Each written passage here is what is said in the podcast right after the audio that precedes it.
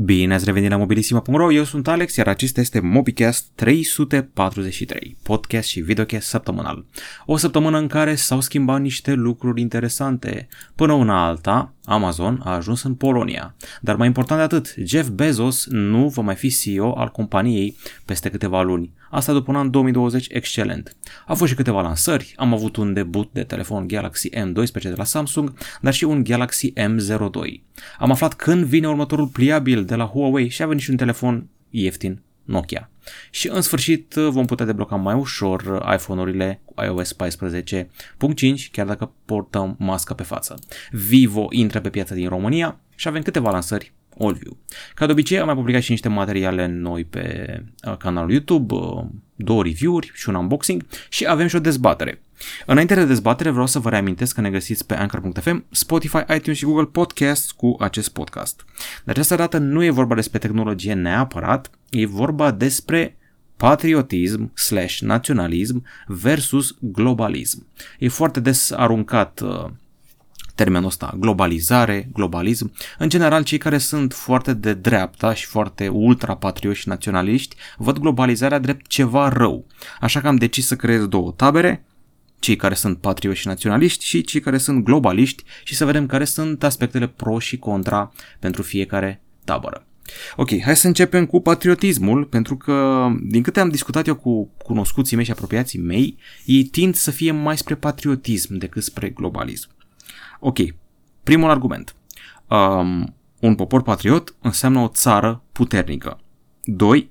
Obții respectul țărilor vecine și al altor țări, poți negocia dintr-o poziție de putere. 3. La globalism, uh, muncitorii din țările dezvoltate au un handicap față de cei din țările cu mână de lucru mai ieftină. De asemenea, globalizarea nu a reușit să fie dovedită ca funcțională până acum. În teorie sună genial, dar în practică nu a funcționat chiar în toate țările. Apoi, acea globalizare o să aducă o omogenizare culturală, îți poți pierde practicile, tradiția, istoria, iar corporațiile capătă prea multă putere la globalizare, poate fi afectat negativ micul comerciant. Asta au fost aspectele pro-patriotism și contra-globalizare. Cei care cred și speră și visează la globalism, așa cum făceam eu când eram mai tânăr, acum sunt mai circumspect, zic următoarele lucruri. Atunci când ești într-un sistem global, într-o țară, ce să zic, aspirația aceea pe care o au mulți, o planetă, o limbă, o monedă, toți, o singură țară, toată Terra, principiul cam asta vrea să fie UE, o mare țară. Dar hai să vedem. Deci, la globalism, argumentul pro. 1 țările se pot ajuta între ele la nevoie. Dacă este vreun cataclism, dacă e vreo problemă, dacă e chestiune de refugiați, dacă e vreo criză economică. 2. Circulația internațională mai ușoară, uh, dispar granițele propriu-zise, dispare într-un fel și discriminarea, integrarea mai ușoară a altor popoare. 3. Legile, normele și reglementările sunt similare. Nu mai avem toți 15 tipuri de monedă națională, uh, 10.000 de feluri de standarde de USB, eu știu, tot felul de reglementări pentru 5G, uh, tot felul de setări diferite de telefon, de porturi, de prize. Uitați-vă la prize, cum sunt prizele din Anglia, cum sunt prizele din SUA, cum sunt prizele din România. Doar un exemplu. O piață de desfacere mai mare pentru țările mai mici, izolate, care nu reușesc să facă destui bani desfăcând doar la ele în țară, vânzând produse locale. Acces mai ușor la bunuri și servicii pentru toată lumea, Um, teoretic, prin globalizare ar scăpa lumea de sărăcie, asta e o chestie la capitolul teoretic, și informația și tehnologia sunt mai ușor de propagat. Vă invit și pe voi să discutăm despre treaba asta. De unde a pornit ideea asta? A pornit de la un fel de tendință a celor remarcați de mine în comentarii de a posta chestii negative. Când am zis că acele căști Sennheiser Momentum 3 sunt făcute în România, la Brașov au sărit imediat. Ha, păi făcute la noi, deci nu sunt bune. E percepția asta. Când scoate Olviu ceva nou, mai sunt unii care comentează, a, Olviu, na, nu-i bun. Deci e percepția asta negativă. A, roșiile din România nu mai sunt cum erau odată. Altă percepție și mai multe chestii în astea. Cum apare ceva făcut în România, imediat e un anumit grup care zice, a, păi e făcut în România. Deși este și un grup mic, ce drept, care zice, a, e făcut în România, deci calitate, handmade. Noi avem o manufactură foarte bună, suntem destul de tarși și pe IT și am înțeles că avem două, trei companii unicorn care au atins deja miliardul de euro, dolari, whatever. În fine, trecem mai departe. Vă invit și pe voi să discutați pe tema asta în comentarii, să-mi spuneți patriotism sau globalizare. Și acum trecem la tehnologie, trecem pe canalul Mobilissimo, unde am scos din cutie Motorola Moto G9 Power, cel mai nou battery phone de la Motorola. În ultimul an, segmentul ăsta a crescut ca miliamperoră. Până mai ieri, 4000 de miliamperoră era mult. 5000 noua normă ba chiar 6000, iar Samsung s-a dus la 7000 de mAh.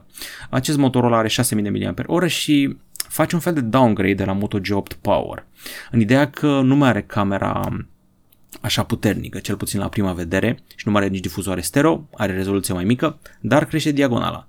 Am terminat și recenzia lui Galaxy S21 Plus uh, 5G și uh, am făcut și review-ul lui Xiaomi Redmi Note 9T, un Redmi 5G cu preț bun.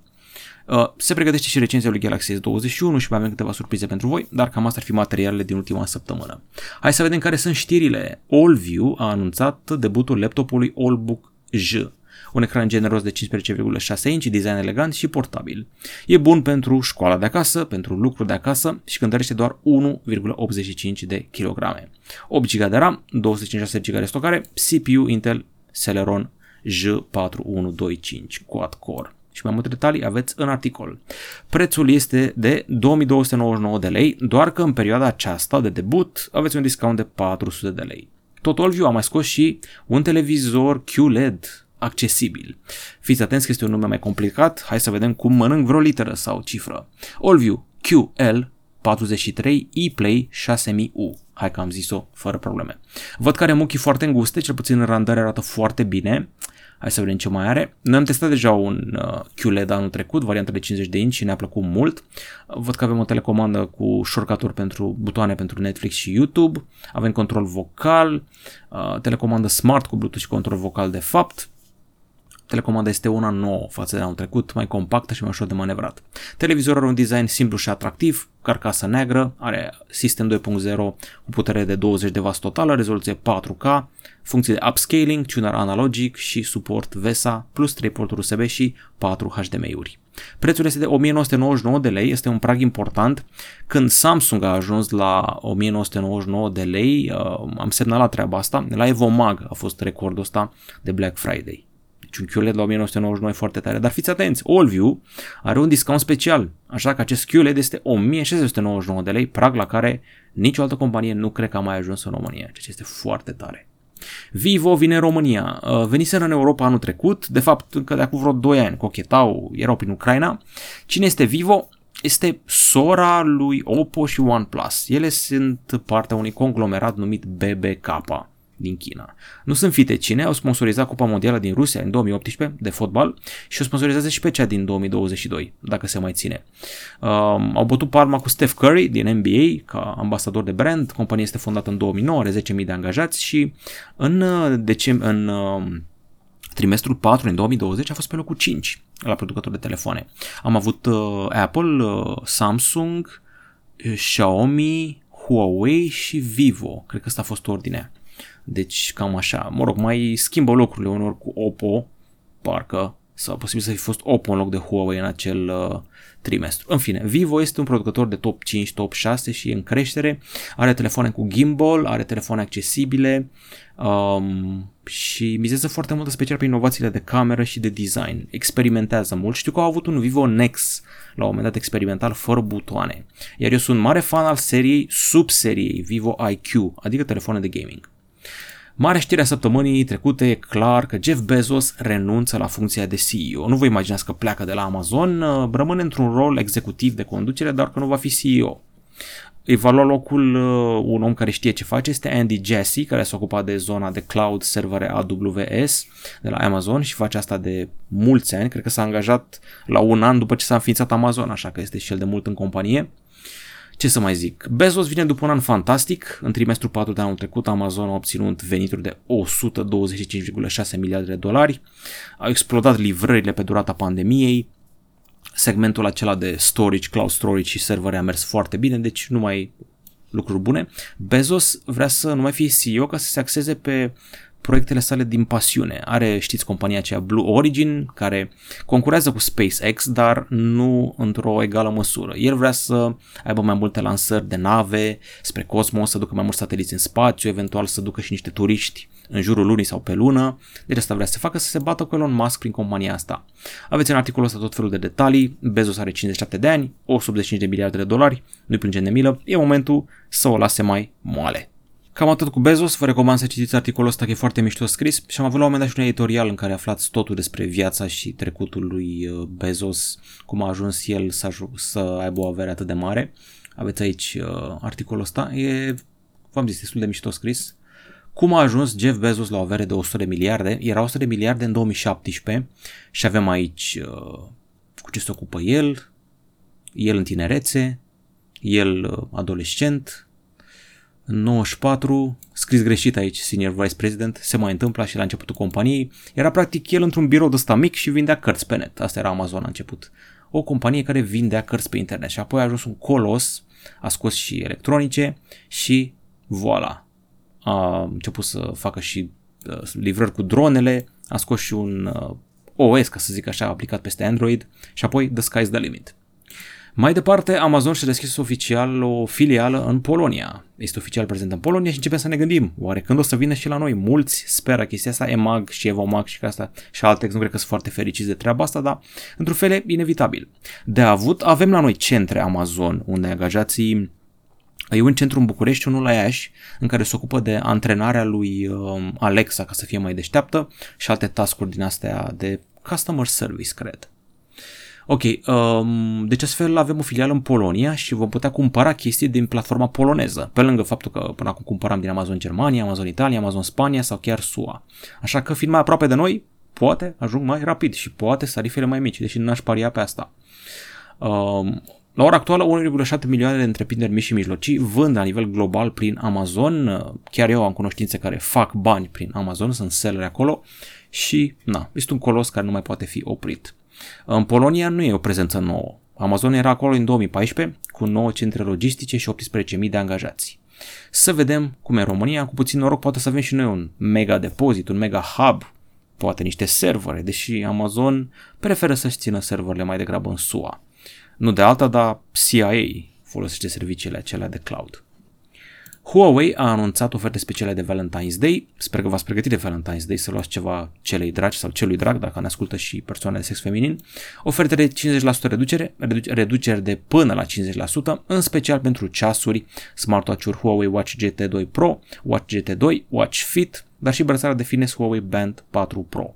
Începând de pe 8 februarie, este o pagină dedicată și acolo o să găsiți toate detaliile și reducerile. Deja Orange are un super preț pentru Huawei Watch GT2, asta vă pot zice. Samsung o să lanseze în sfârșit pliabilele sau că a lansat așteptate, adică oamenii și-au scos flagship-urile S21, dar nici urmă de Z Flip, nici urmă de Z Fold 3. Ce se întâmplă? Aparent ar veni în iulie. Era un zvon cu luna mai, mi se pare plauzibil, dar iulie, cică. Posibil să le ia fața Huawei cu acea lansare din februarie. Uh, cine știe ce mai vine de la Xiaomi, de la Oppo, brevete există, plus amenințarea eternă rulabilelor, știți. LG Rollable Phone, acel Oppo, mă rog, era concept, dar în fine. O să vedem.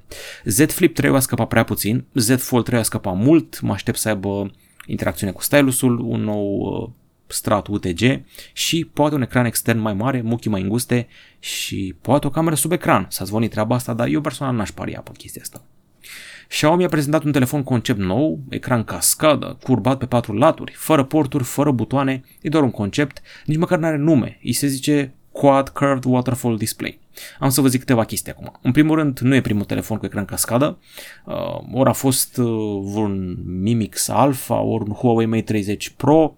În mod clar, nu Xiaomi a făcut treaba asta prima oară, sau dacă a făcut-o Xiaomi, nu știu, eu cred că un telefon Vivo Nex, cred că a fost primul cu ecran cascadă. În principiu, e ecran toată zona frontală, și continuă și pe laturi, unde vedeți uh, poate afișa notificări aici și informații utile. Să zicem că e ok, da, curbura aia pe toate cele patru laturi îl va face super alunecos. Iar uh, ideea de telefon fără butoane și porturi nu e nouă. Am văzut-o pe Meizu 0 și cred că a mai fost și un telefon Oppo Concept. Adică chiar nu e, nu e o premieră. Se tot explorează treaba asta. Și nici măcar nu e de azi de ieri. Steve Jobs și Johnny Ive visau la asta de acum 10 ani. Cică nici iPhone 13 nu o să aibă port. O să ne axăm pe conectivitate wireless și încărcare wireless folosind accesoriile MagSafe. Au venit și două telefonașe accesibile de Galaxy M, evident doar în India pentru început, mă scuzați, Vietnam întâi, Galaxy M12, telefon accesibil, cameră quad, baterie de 6000 mAh, este un battery phone cu niște dungi în spate, am eu clișeul ăla, dungi de costum Armani, așa zic eu când văd telefoanele astea cu dungi. Hai să vedem ce oferă. Camera asta e destul de ok, 48 megapixeli cu 5 cu 2 cu 2. Bokeh, macro, ultra-wide. Dar ultra-wide la 5 megapixeli Mm, mm, mm. Uh, procesor Exynos 850 de 8 nanometri, ce sună ok, nu ne ducem la 5G, rămânem la 4G și senzorul de amprentă integrat în butonul Power, ceva ce Samsung nu prea face, a făcuse pe Galaxy S10e, dacă mi-am amintesc eu ok. Am mai venit și un telefon și mai ieftin, Galaxy M02, baterie de 5000 mAh și ecran de 6,5 inch, foarte haios posterul ăsta, e clar pentru piața din India, tigri bengalezi, na, știți voi. Uh, și costă sub 80 de euro. Cameră duală în spate, culori vii, aparent rezistă la stropire dacă mai au după stropii ăștia de aici, procesor MediaTek mai low așa și 10 Android 10 cu One UI peste. Și avem data de lansare pentru următorul mare pliabil. Huawei a confirmat că Mate X2, telefon pliabil, vine pe 22 februarie. Sunt tare curios, data aceea se apropie. Sunt șocat de cât de bine au păstrat secretul. Adică da, am văzut randări, am văzut scăpări, dar nimic concret. Uh, și nimic foarte schimbat. Am auzit că o să se încarce rapid, 66 de W, care are baterie de 4400 mAh, care are ecran principal de 8 inch, că ecranul uh, extern crește. Mă scuzați, predecesorul nici măcar nu avea ecran extern. Trecem la formatul acela pliabil spre interior, adică um, similar cu Galaxy Fold. Nu mai e un ecran mare care se îndoaie și rămâne același ecran doar că pliat pe din două. Nu mai abordarea asta. Cum ai abordare cu un ecran intern și un extern cică. Deci un fel de cedare în fața trendului. Să vedem. Procesorul va fi un Kirin 9000, uh, cum a fost și pe Huawei Mate 40 Pro. Uh, refresh rate 220 de Hz mă aștept eu. Poate un stylus, acela cum era la Mate 20X, cine știe. Sper că mai mult RAM de 8 GB și probabil, nu garantez, cameră periscop. O să vedem. Un telefon ieftin a debutat din nou, uh, Nokia a debutat de asemenea, vreau să zic. Nokia 1.4 este oficial, are Android Go, 499 de lei, ecran de 6,51 inch, 1 GB de RAM, e din acela care se dă cadou cu televizorul, cu un alt telefon. Vă că au păstrat designul camerei de pe Nokia 5.3 și Nokia 8.3, abordarea asta așa mai ciclop. Destul de drăguță nuanța pe MOV. Dar v telefon super ieftin de la lui bunicu, lui tata sau cineva care abia intră în lumea smartphone-urilor. Și apropo de Huawei, uh, mai devreme, o analiză a lui Harmony OS 2.0 arată că aduce foarte mult cu Android 10. Cei de la Ars Technica au disecat în profuzime Androidul, uh, mă scuzați, Harmony OS și l-au instalat pe un dispozitiv, doar că Huawei nu-ți dă voie să instalezi pe telefonul tău. Rulezi un fel de emulator, este instalat undeva pe un terminal în China și tu rulezi de acolo, e ca și cum te-ai jucat cu GeForce Now, cam asta este abordarea. La bază este un fel de Android 10 peste care au fost aplicate câteva modificări. Aveți mai multe detalii aici în articol și OS-ul este mult mai complet pentru un beta. În general, la un beta de aștepta să fie mai incomplet, să fie multe chestii în dezvoltare, dar e chiar utilizabil, așa că uh, uitați-vă la Fuxia și chiar și la Tizen, că nu a evoluat foarte mult în ultimii ani. În vreme ce acest Harmony OS, na. Am eu mai multe teorie aici, pe final de articol. Huawei nu-și arată toate cărțile din mânecă, adică nu arată tot ce poate OS-ul ăsta, ci doar așa este un fel de Android ușor modificat, atât ne arată deocamdată. Varianta finală nu știm încă. Pe de altă parte are sens să semene foarte mult cu Android că o să facă mai ușor migrația de la Android la această platformă care îi seamănă. Dacă era ceva total diferit, lumea ar fi fost reticent. Era, opa, s-a schimbat paradigma, nu știm să folosim, este un learning curve. Așa nu mai e. Și apropo de chestii care se schimbă la OS-uri, în sfârșit, Dumnezeule, după un an de chin cu măștile pe față, iOS 14.5 îți permite să deblochezi prin Face ID telefonul chiar dacă porți mască de protecție. Cum? Folosind ceasul Apple Watch de la încheietură. O să-ți trimite practic un mesaj că urmează deblocarea pe ceas, accepti acolo cu ceasul, Apple Watch combina cu iPhone-ul și deblochezi fără probleme, chiar dacă ai masca pe față. Eu sunt nevoie să bag o grămadă de pinuri, să bag pinul de o grămadă de ori și mă enervez cu treaba asta, dar o să scap cu update-ul. Dar stai că n-am Apple Watch, pot să-mi iau unul. Gata cu știrile. Trecem la întrebări. Hai să vedem ce m-ați întrebat și mă bucur maxim că a postat lumea în sfârșit pe forum. Arătare, un utilizator nou cu o singură postare, spune că a cumpărat Oppo Reno 4 Pro 5G de la Evomag și a trimis un încărcător pentru priză cu 3 găuri pentru Marea Britanie, zice el. Dacă voi cumpăra adaptor pentru prizele noastre să-l combin cu chargerul primit, îmi va afecta încărcarea bateriei sau durata de viața acestea? Nu ar trebui să afecteze, nu văd de ce ar afecta. Este doar un adaptor, nu schimbă cu nimic uh, experiență sau viteza de încărcare sau alte chestii de astea. Și nici durata de viața bateriei, din câte știu eu. T3O are iarăși un text din la kilometric. Hai să vedem. Am întârziat cu un răspuns la ideea eliminării încărcătorului din pachetele telefoanelor. Ambalajele telefoanelor Docomo, adică din Japonia, erau similare cofrajelor de ouă în maroul acela ce nu prea e plăcut. E vorba și de o idee de reciclare. Cât se mănâncă cu ambalarea, nu cred că e o mare bortă în cer cu poluarea. Ce poetic. Restul nu mă interesează. Ceva similar vedem la știrile TV și unele publicații, site-uri, stați acasă, e COVID, apoi s-au deschis părtile și spline până la refuz, coz la stațiunile kilometri, carantinare în Cancun. E un subiect de discutat. Într-o altă paradigmă și cu telefoanele, nu pui încărcătoare și cabluri esențiale, dar ești îmbiat să cumperi extra, cu alte ambalaje, LED-uri, materiale sclipicioase, în cutii nereciclabile. Știi tu, hipocrizia izvorăște din mintea unora pentru interesele persoane, personale pe seama celor mulți. Uite un răspuns uh, coerent și argumentat pentru chestia că ar fi bullshit chestiunea cu ecologia la încărcătoare. Ok, am înțeles. Că despre școala vieții e o chestie mult prea răspândită și prea puțin înțeleasă. Trebuie educație, informații bune și antrenament pentru o viață de calitate. Banii cumpără lucruri, cultura cumpără lux. Wow, super citat. Încă o dată. Banii cumpără lucruri, cultura cumpără lux. E destul de tare, dar vezi tu, sunt și oameni culți care cerșesc sub pod. Nu cred că și-au cumpărat lux cu treaba asta. Ce părere despre Sony Xperia Pro? Xperia Pro? Xperia, Xperia Pro. Care e Xperia Pro ăsta? Ah, Xperia Pro e telefonul acela pentru profesioniști, pentru fotografi, pentru videografi care și-l conectează la aparatul foto și văd acolo, eventual fac și streaming prin 5G. E telefon de 2000 de euro, telefon de făcut bani cu el, nu și-l ia Gigel dacă nu face bani cu el, dacă nu filmează la anunț sau la evenimente live. În afară de calitatea de monitor pentru camere și prețul stelar, și disponibilitatea pentru SUA, ce are în plus față de prietenosul 1 Mac 2? Păi, nimic are în plus. Cam asta ar fi. Mi-a plăcut mult ideea unui Hydrogen Phone de la Red, mai ieftin, pin, formă 3D apps, holography. Da, dar s-au cam dus de râpă acele Red Phones, știu că n-a ieșit prea bine treaba, afacerea aia. Hai să vedem ce a spus lumea uh, în comentarii și întrebări uh, la MobiCast-ul trecut. Uh, dezbaterea a fost școală sau școala vieții? Ia să vedem ce răspunsuri ați dat voi. Sorin Valentin, prefer școală-școală. Dar tot ar trebui ceva schimbat. Sunt alte vremuri, alte timpuri, cu altă gândire și mentalitate, trebuie adaptate la tehnologie și anul 2021. Foarte adevărat. Gabor Gabor, salut Alex, vrem un video în care este prezentată toată echipa Mobilissimo, vrem să vă vedem pe toți în video, să ziceți despre voi câte ceva. Uite o idee bună, lucrăm la treaba asta și o să revenim cu un material. George Milea, dacă ai PC-uri de aruncat, dă-mi-le mie că am un laptop Packard Bell cu Core 3 Gen 2. Ohoho, vechiuți, dar nu-ți imagina că mai merg săracele, sunt pline de praf și jumurite de componente. În fine, dacă ești în București, poate rezolvăm o treabă.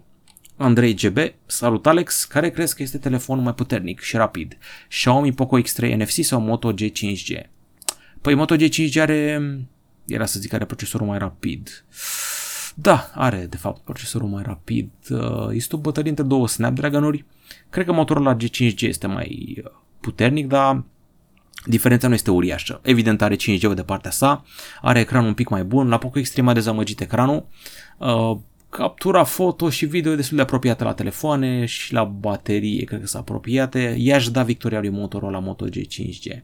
Mai ales că cred că e mai ieftin. Nu știu, adică Poco X3 e 1099 de lei, iar Moto G5G e 1000 și un pic, deci na, câteva zeci de lei, da, na, mai puternic. Cătălin Vlad Căpușan, salut, ce știi despre Galaxy A52? Că pe YouTube am văzut că avea 90 de Hz, Snapdragon 750G, încărcare la 25 de W și baterie de 4500, o fi adevărat. Um, e genul ăla de telefon care am senzația că s-a lansat deja, doar că nu s-a lansat încă, a fost scăpat de randări de acum câteva luni. Uh, în principiu, da, mă aștept să aibă treburile astea. Ar fi surprinzător să pună Samsung un ecran cu refresh rate mare pe un midrange, dar n-ar fi rău deloc. Să așa să fie. Uh, Bring Happiness, Xiaomi Poco X3 NFC primește MIUI 12.5. Bineînțeles, fiind un bestseller și fiind destul de bine dotat, nu văd de ce n-ar primi. Dedu Teddy. Nicio școală. Educația adecvată lipsește cu desăvârșire din instituțiile noastre. Disciplina o au în biserică, oile și lupii în cluburi de manele. foarte pesimist și oarecum nihilist uh, omul acesta, mai ales acum cu școala online, e mai trist. Dar am înțeles că au început școlile fizice, e o chestiune mai complicată. Disciplina asta trebuie făcută și de părinți până la urmă și de bunici și în frage de pruncie, știți vorba aia, șapte ani de acasă. Adică educația începe de acasă. Nu poți să ții totul doar de la școală sau de la creșe sau de la astea. În fine. Nicolae Busuioc, nu abandona școala copii, altfel într-o noapte va pune Tyler Durden pistolul în ceafă și tot acolo ajungeți. Și uite cineva care a citit uh, Fight Club, vezi că a apărut și Fight Club 2 și Fight Club 3 sub formă de comic book. În fine, uh, nu-mi dau seama dacă faci apologia lui Tyler Durden sau ești împotriva lui. Cosmin Vasile, dacă vrei să le faci pe amândouă deodată, trebuie doar să te duci la școlile cele mai necăutate. Adică mai răufamate sau mai zone mai așa, mai amărâte sau cum ar veni. Detalii, aștept detalii. Alex Stoica. Ce părere despre ultimele flagship-uri? O comparație între S21 Ultra, Mate 40 Pro, iPhone 12 Pro Max. Mai corect ar fi între S21 Ultra, viitorul Huawei P50 Pro și iPhone 12 Pro Max.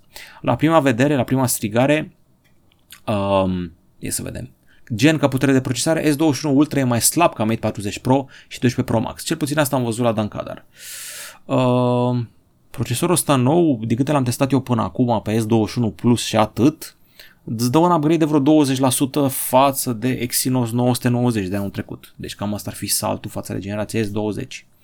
Uh, Mate 40 Pro cu Kirin ăla nou nu m-a impresionat deosebit, uh, nici iPhone-ul n-a avut așa un salt mare ca în alți ani. O să vedem ce scoruri am scos noi, o să facem o comparație așa. Eu nu am încă S21 Ultra, adică nu m-am dus la nivelul maxim de RAM și toate alea. Am doar S21 Plus și nici ăla în versiunea aia, cea mai high-end. Dar aștept să-l primesc pe Ultra și abia atunci o să vedem ce și cum. Și poate vine și pe 50 Pro de la Huawei. Bugunar Ioan, nu strică să le ai pe amândouă, adică școala vieții și școala școală. Petru Andrei Gibă, Alex, Galaxy S21, S21 Plus și S21 Ultra are și Bixby. Uh, da, au, au Bixby toate. Adrian Nicolae, varianta corectă este școala cu multe aplicații practice, vezi sistemul finlandez și altele performante care folosesc multe aplicații practice, dezbateri libere, încurajarea expunerii ideilor proprii. Chiar eu uh, citeam ceva despre sistemul finlandez, mi se pare foarte interesant și da, ar fi drăguț să fie și la noi, dar nu știu dacă părinții și elevii sunt receptivi. Așa este sistemul actual, mai ales cel de la noi, este cel din perioada Revoluției Industriale, unde scopul este să avem oameni obedienți care să asculte ordinele date roboței. Însuși, sistemul de notare are principiul dresajului cu bățul. Dacă nu faci ce trebuie, primești nota 4. Total împotriva dezvoltării simțului practic și al expunerii propriilor idei. Ar trebui să încurajăm foarte mulți copii să-și aleagă profilul care îl doresc, încă din școala primară, pe care îl doresc, dar mă rog, în loc să impunem obligatoriu o grămadă de materii de care nu sunt atrași. Și asta e foarte adevărat, dar trebuie să o luăm de la scară mică, cred că de la grădiniță sau de la creșă trebuie să-i direcționăm și formăm cumva. Multe materii sunt total inutile, vreme ce multe materii utile nu sunt predate. Ar trebui predat o economie, nu știu, cum să-ți bugetezi corect veniturile. Adică economia pe care am învățat-o eu în liceu era varză, varză cu carne, nu am reținut nimic din ea, total inutilă. Ar trebui o macroeconomie, ar trebui o microeconomie. Uite, ar trebui să înveți încă de liceu cum să-ți faci un PFA, cum să-ți faci un SRL chiar să înveți cum e cu declarația 200, cum e cu impozitele, ce rol au ele, unde se duc banii, chestiile astea de bază. Niște noțiuni de drept, n-ar strica în liceu, drept, de ce nu facem? Toate prostiile alea cu dirigenție, lucru manual făcut de mine în școala generală, nu știu dacă mai există lucru manual, dar na, în fine, e de înțeles oarecum să dai cu polizorul sau să lucrezi cu plastilină sau astea, dar totuși. Rareș Diaconu preferă școala vieții, Andrei 27 zice că noroc și atât, știu, doi, știu oameni care au două facultăți, dar nu au cine știe ce avere, el spune că norocul mai degrabă. Dorin Petru, din școala clasică e 75% oameni de care societatea o mare nevoie, medici, ingineri, etc. Cele 25% sunt probabil rebuturi, dar în școala vieții procentajul se inversează. 75% sunt rebuturi, cocalari și pipițe. Da, nu știu să zic, nu știu cum mai sondat procentul ăsta, dar pare cât de cât ok, nu, știu, nu stau să mă arunc la declarații de astea. Digital Studio, oameni buni terminați cu porcăria asta declarată de Elon Musk, sunt atâtea abureli peste tot că pe el nu interesează studiile, ci îndemânările. Moda asta cu îndemânările este la fel ca toate modele de până acum și după niște ani de modă, tot de diplome ne-am lovit. Ăștia cu mulți bani au nevoie de îndemânatici pe care ajung într-un final să-i plătească cu nimic. Astfel, îndemânaticii lucrează pe salarii mai mici. Ok, am înțeles. Pindilie mă întreabă dacă mă uit la wrestling și nu, nu mă uit la wrestling, este fake este fake, totul este înscenat, dar m-am uitat la serialul Glow despre wrestlingul cu femei pe Netflix și bunicel. Și am ajuns și la diverse, oh my god, taci că s-a uitat Alex la Bridgerton. Știu, e serial de femei. Sau nu e? Lăsați prejudecățile deoparte, nu e chiar așa. Ok, în primul rând, ce este Bridgerton? Este un serial de epocă. Suntem pe anii 1700, ba mai degrabă 1800 și vă zic din start, regina Marii Britanii este de culoare. Unii au o problemă cu asta, în fine, eu nu am o problemă neapărat, pentru că este foarte bine făcut. Deci costumele geniale, decorurile geniale. Dacă vă place chestia asta să vă simțiți scufundați în epoca aia, o să vi se pară foarte tare. La bază, el este un gossip girl, deci da, e serial de femei oarecum, are și ceva de Fifty Shades of Grey, dar puțin de tot, este povestea de dragoste a unei femei, fete, Daphne, cu prințul, cu ducele de Hastings. În fiecare an sunt scoase la, cum să zic eu, la pețit fetele de măritat ale familiilor nobiliare din Marea Britanie. Daphne este cea mai dorită burlăciță, ca să zic așa, iar ducele de Hastings cel mai dorit burlac, pentru că sunt copleșiți de oferte din partea mamelor și rudelor, uh, fac un pact între ei să se prefacă că sunt îndrăgostiți ca să-i lase lumea în pace, respectiv să o pețească mai mulți oameni pe Daphne. Vine chiar un prinț al Prusiei să-i ceară mâna, ducele devine gelos și na, o să avem și dueluri, ăștia sunt cei doi, se potrivesc foarte bine, o chimie excelentă. Serialul ăsta l-a propulsat pe nenea asta de aici, actorul ăsta, o să vedeți pe viitor. Mie îmi place foarte mult fata asta de aici, Eloise, uh, care, deși are 31 de ani, arată foarte mică, ăștia o promovează ca și cum ar avea sub 20 și Daphne are și ea 31 parcă. În fine, numai oameni frumoși, uh, doldora de talent actoricesc uh, și frații lui Daphne joacă foarte bine. Marele misterie cine este Gossip Girl, adică um, în loc să fie un, nu știu, jurnal, un blog, ceva, e o tanti care scrie un fel de gazetă despre bârfele din societatea înaltă, despre cine s-a culcat cu cine, cine a pețit pe cine și alte chestii de genul ăsta. E senzația de epocă e fantastică, e foarte bine făcută. Asta e Regina, Mare Britanii, sunt o felul de escapade și nebunii de astea. Destul de mult sex, deci 18+, plus, 16+, plus, ceva de genul ăsta. Eu recomand dacă vreți să vedeți ceva mai așa mai elegant și fancy. Uh, Uh, mai departe, serial, uh, mă scuzați, filmul ăsta de lung metraj are niște nume foarte mari în distribuție. Îl avem pe Denzel Washington, îl avem pe Rami Malek, știți voi, l-a jucat pe Freddie Mercury și a luat și Oscar. Și îl avem pe tovarășul Jared Leto, nenea Joker, Jokerul ăla mai eșuat de acum câțiva ani omul de la formația 30 Seconds to Mars, uh, omul care a luat Oscarul când a jucat uh, acea travestit sau transgender în Dallas Buyers Club, deci super distribuție. Povestea este așa. Rami Malek și cu Denzel Washington vânează un criminal în serie care răpește femei de pe marginea drumului, le vânează, le omoară, le taie și în principiu i-ar ști teoretic că este Jared Leto, doar că nu sunt siguri, se tot joacă cu mințile lor.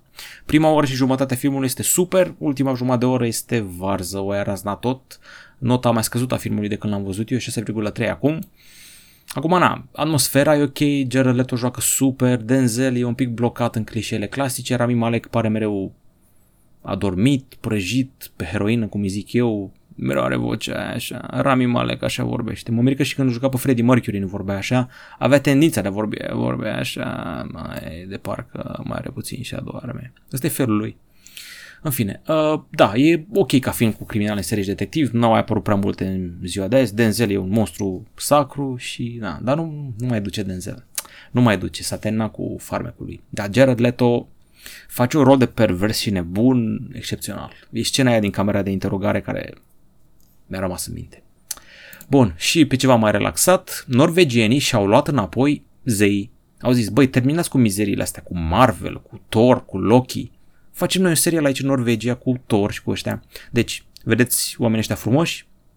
Băiatul ăsta tocilar și care are un început de autism, sau dacă nu autism are Asperger, e chestia aia când nu înțelegi ce vor oamenii din jurul tău și nu știi cum să te porți.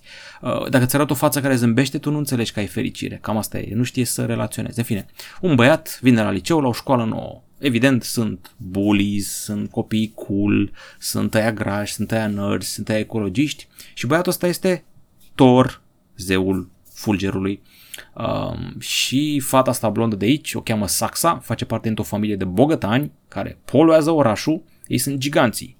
În legendele norvegiene, giganții se bat cu zei, adică Odin, Thor, Loki și toată, toată șatra aia de zei. Uh, nu vă imaginați că giganții sunt chiar giganți. Uite, aici asta e tatăl lui Saxa, care taie un elan sau ren sau ce mănâncă ei acolo. Aflați multe din mitologia lor. E și o fată drăguță cu părul albastru, care este super ecologist, un fel de Greta Thunberg și caută dovezi că ea își deversează poluarea în oraș. E destul de drăguț, așa, e o combinație de Twilight cu Beverly Hills și cu mitologia norvegiană, e, mă rog, nordică, cu toți zeii ai lor. Actori frumoși care joacă destul de bine, nu, nu știu să zic exact dacă e cel mai bun serial pe care l-am văzut în ultima vreme, dar e altceva. E felul de a spune povestea zeilor nordice total diferit de ce te aștepta. Iar băiatul ăsta se transformă foarte mult de la primul episod la episodul 6. Ar fi trebuit să facă mai multe. A, apropo, vine sezonul 2 în curând, e confirmat deja. Și uh, 22 iulie, asta e un film sau e... În fine, ar fi mișto. Deci ăsta e Thor, dar vedeți că ciocanul e de la de faci sculărie cu el. Și am văzut și filmul ăsta mai de mâna a doua, mare nota pentru ce film vrea el să fie, se numește Sinchronic și e cu Anthony Mackie, pe care le știți ca Falcon din uh, Avengers, și cu Jamie Dornan, adică băiatul bogat și pervers din Fifty Shades of Grey și criminalul din serialul ăla cu femeia din X-Files, în fine. Uh, treaba e așa, avem doi paramedici din aia cu smurdu care încep să constate că sunt foarte mulți oameni care se intoxică cu un anumit drog, se numește sincronic. Drogul ăsta când îl iau oamenii par să se, nu știu, ardă, evaporeze, stop cardiac uh, și chiar teleporteze uneori, ba chiar să călătorească în timp. Deci este un uh, DMT sintetic. DMT-ul este o substanță secretată atunci când mori, aparent și când dormi și când iei ayahuasca, e o chestie legată de glanda pineală din centrul creierului, al treilea ochi, nu cred că vreau să intrăm în asta în podcastul ăsta. Și cei care nu au glanda pineală calcificată, adică adulții, adulții o au calcificată, tinerii nu au calcificată. Dacă iau drogul ăsta, călătoresc în timp.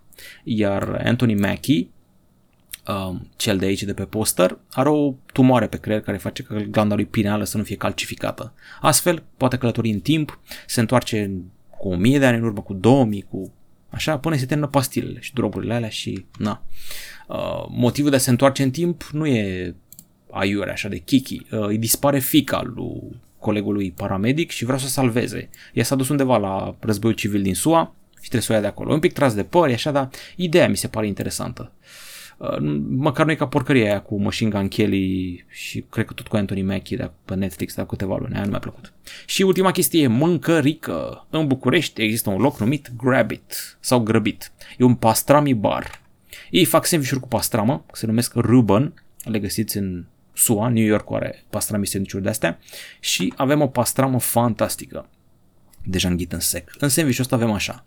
Avem pastramă, ca la New York, pâine de secară, ușor prăjită, peste care este adăugată brânză fondue, sauerkraut, adică varză murată, dar nu foarte murată, trebuie să fie un pic mai murată, dacă mă întrebați pe mine, untură de vită wagyu și cred că atât, cred că asta ar fi, dar pastrama este genială. Deci pastramă, brânză fondue, varză murată, untură de vită, toate în pâine de secară. Uh, nu vă mai zic prețul că vă speriați. Astea două sandvișuri sunt 31 de lei. Loc de fițe, mă rog, zona nu e chiar de fițe. Mihail Cocălnicianu, București, la Rond, acolo unde era urma de 5 lei când eram eu în liceu. În fine, uh, dacă vreți să comandați acasă, e 45 de lei cu boltul, deci scump, scump, scump. Ce facem eu diferit la sandvișul ăsta? Prăjeam mai mult pâinea, uh, foloseam o varză mai murată și n-aș fi pus fondue eventual, care nu și are loc. Puneam o brânză de aia un pic mai banală, un cheddar sau American cheese sau ceva. Iar untura de wagyu e interesantă, dar pentru mulți poate fi grețoasă. Iar cartofii sunt varză, stă acolo în spate, au fost un pic amari și, nu știu, 8 lei, 10 lei, cam mult. În fine, și băutura asta e foarte bună, Fenty Mazda, 15 lei, scump. Ok, cam atât cu acest MobiCast. Am vorbit despre supereroi, despre filme, despre filme de epocă, despre criminali în serie, despre globalism și patriotism și în continuare vă pregătim noi recenzii. Așteptăm să vineți 21 Ultra și alte telefoane interesante. Pe 8 februarie s-a lansat și Xiaomi Mi 11 și vă pregătim ceva special și cu el. Cam atât la Mobilisimo. La revedere!